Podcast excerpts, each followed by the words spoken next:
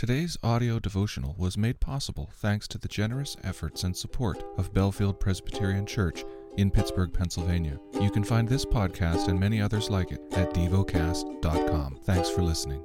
The lesson is from the book of Judges. Chapter 18. In those days there was no king in Israel. And in those days the tribe of the people of Dan was seeking for itself an inheritance to dwell in, for until then no inheritance among the tribes of Israel had fallen to them. So the people of Dan sent out 5 able men from the whole number of their tribe, from Zorah and from Eshteol, to spy out the land and to explore it. And they said to them, "Go and explore the land." And they came to the hill country of Ephraim, to the house of Micah, and lodged there. When they were by the house of Micah, they recognized the voice of the young Levite.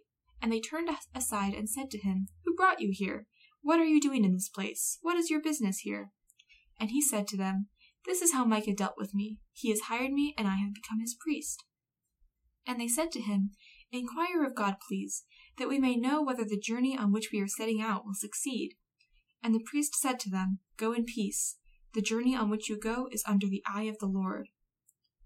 Then the 5 men departed and came to Laish, and saw the people who were there, and how they lived in security after the manner of the Sidonians, quiet and unsuspecting, lacking nothing that is in the earth, and possessing wealth, and how they were far from the Sidonians and had no dealings with anyone.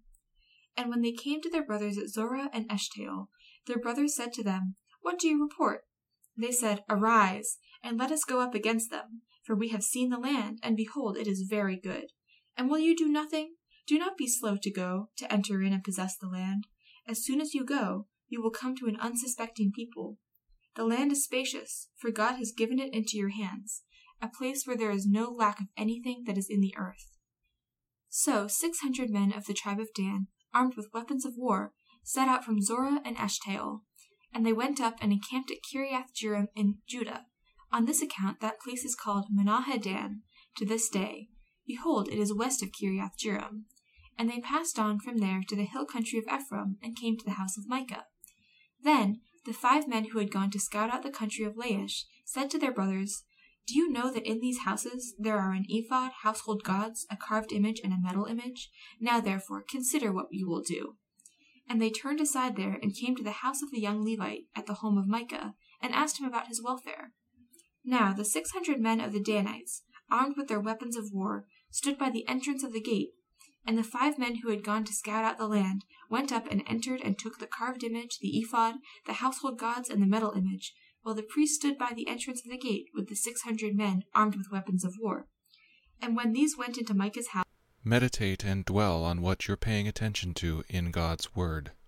How has it connected with your heart or mind?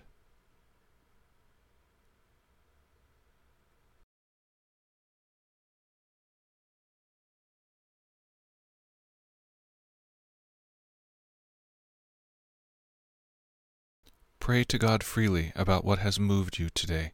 Turn your thoughts to Him and enjoy His presence. We offer the following as prayer topic suggestions. For refugees, for America. Thank you for listening to DevoCast.